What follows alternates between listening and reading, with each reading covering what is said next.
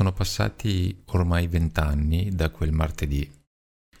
Era l'11 settembre 2001.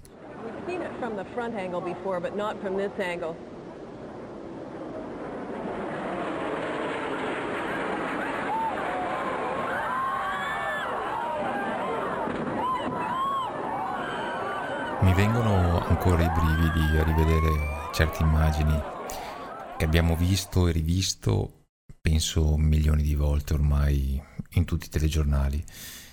Però non ci si fa mai l'abitudine perché a rivederle comunque a distanza di tempo creano effettivamente un senso di angoscia, un senso di impotenza di fronte a degli attacchi così crudeli e così infami. Quell'11 settembre appunto era un martedì e in questa puntata del podcast voglio appunto ricordare quelli che erano i miei ricordi di vent'anni fa, che ormai sono sedimentati nella mia memoria, ma sono comunque ancora molto vivi e limpidi, nonostante appunto ormai sia passata una generazione. Purtroppo ci abbiamo fatto l'abitudine a questo tipo di, di eventi tragici. Ma la realtà è questa, la realtà è che non eravamo abituati e quel, mo- quel giorno il mondo improvvisamente appunto cambiò. Io ricordo che stavo facendo in quel periodo il servizio civile in Croce Rossa, avevo fatto il turno alla mattina, per cui pomeriggio ero tranquillamente a casa, stavo anche diciamo studiando all'università perché di lì a poco poi mi sarei laureato l'anno dopo nella primavera dell'anno dopo, ma ricordo benissimo che erano, mancava qualcosa alle tre, erano poco più delle due e mezza, quando cominciavano ad arrivare da, in diretta le prime immagini della torre nord in fiamme. Tutti pensavano ad un incendio, fosse successo qualcosa di, diciamo così, di, di tragico ma non si pensava certamente, almeno lì per lì, ad un attentato. Ma soprattutto nessuno, nessuno avrebbe mai potuto immaginare che la prima torre, quindi la torre nord, fosse stata impattata da un Boeing 767. Allora, per chi non è avvezzo di aeronautica, un 767 viene definito un wide body, un, un aereo a fusoliera larga rispetto non so, ad aerei più piccoli come possono essere il 737 o quelli di vecchia generazione come il 727 e, via dicendo, il 717. Il 767 è un aereo che sta, diciamo, a metà tra um, un 737 e un 747. È un aereo comunque un, capienza molto larga che viene impiegato anche per il lung- medio-lungo raggio, anche per trasvolate eh, oceaniche, quindi anche con una capienza di passeggeri e un carico carburante effettivamente molto elevato. Nessuno vide l'impatto del primo aereo, ma 20 minuti dopo ci fu il vero colpo di scena, dove in diretta mondiale si vide il secondo 767 che colpì direttamente la seconda torre, la torre sud.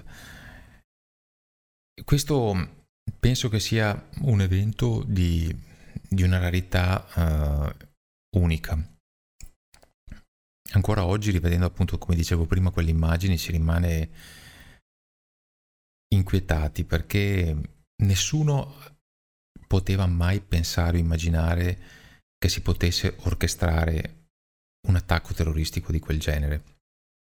Ricordo benissimo la scritta della diretta televisiva della CNN, all'epoca era quell'emittente che mandava in onda 24 ore su 24 quelle immagini, una scritta nitida che ce l'ho stampata nella memoria è America under attack, cioè l'America, la nazione più potente del mondo, in quel momento era sotto scacco, era sotto assedio. In quel momento io ero disorientato, non sapevo cosa pensare. Eh, è vero, avevo 26 anni, e... ma vedevi che il mondo effettivamente stava cambiando. Era successo qualcosa di così eclatante, di così mastodontico, di così incredibile, che il clima era veramente un clima da terza guerra mondiale. Veniva un po' a mancare il terreno sotto i piedi perché eh, eravamo tutti noi abituati a vedere gli Stati Uniti come la superpotenza inattaccabile, la, su- la superpotenza che mai e poi mai avrebbe potuto subire un attacco di quel genere. Eppure vedevamo le due torri che bruciavano, vedevamo purtroppo le prime vittime buttarsi anche dal, dalle finestre delle Twin Tower e successivamente vedemmo purtroppo anche le due torri crollare come due giganti dei piedi d'argilla. E questa è stato il chiaro simbolo di una superpotenza che si andava sgretolando. Cambiamenti epocali del genere succedono, ne sono successi nella nostra età contemporanea. Se ricordiamo una 10-11 anni prima, anche il cambiamento epocale della caduta del comunismo con il crollo del muro di Berlino, o comunque due anni fa, se ci pensiamo alla pandemia e al clima che stiamo vivendo tutt'oggi. Quindi è diciamo una sorta di continua reiterazione di eh, eventi tragici. Prima potremmo riguardare a casa nostra anche con diciamo gli anni tristi che vengono dipinti tristi, gli anni 70, gli anni di piombo, ma furono comunque degli anni anche per certi aspetti, anzi, bellissimi dal punto di vista artistico, letterario, dal punto di vista cinematografico. Però sono quegli eventi che segnano il passo e segnano un solco, segnano un cambiamento. Ma nei miei ricordi all'epoca di ragazzo, che come dicevo prima avevo 26 anni, sono dei ricordi ancora tuttora chiarissimi dei ricordi purtroppo tragici che appunto cambiarono il mondo e portarono poi gli Stati Uniti, come sappiamo, a quella famosa campagna in Afghanistan che miseramente poi è finita qualche settimana fa con il ritiro delle truppe e con la popolazione lasciata purtroppo ancora in mano ai talebani. E quindi mi chiedo effettivamente a cosa sia servito poi tutto questo. Non possiamo parlare di vinti, di vincitori, non lo so, è tutta una cosa in divenire, tutto un, um,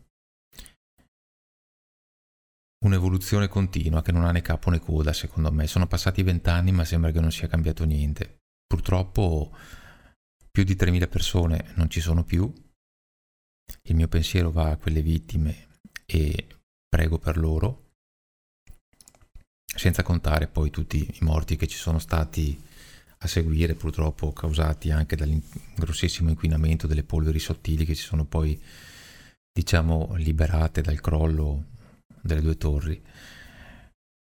Ma quegli eventi ormai sembrano quasi purtroppo preistoria, nonostante siano ancora chiari e siano fissi nella mia memoria. Questi sono in sostanza i miei ricordi. Non so, mi piacerebbe avere anche un, um, un parere vostro per chi quegli anni, per chi quel momento, non quegli anni, per chi ha vissuto quel momento specifico. Ricordiamo che abbiamo visto un attacco terroristico di portata epocale in diretta, cioè un Boeing 767 che ha trafitto come un coltello nel burro una delle due torri. È, qualcosa di incredibile, di inimmaginabile. Penso che sia difficile anche da, da pensare, ecco. Eppure è accaduto. questi sono appunto i miei ricordi. Io vi lascio, vi ringrazio per la pazienza di avermi ascoltato. Fatemi sapere anche quelli che sono i vostri ricordi, appunto come dicevo prima, se li avete vissuti.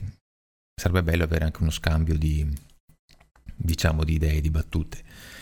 Vi ricordo in chiusura solo quelle che sono le mie, le mie coordinate, ovvero il mio sito internet che è riccardomilan.it, dove potete trovare appunto tutti i contatti del caso e anche il mio canale Telegram a cui vi invito ad iscrivervi. Vi saluto e ci sentiamo alla prossima. Ciao!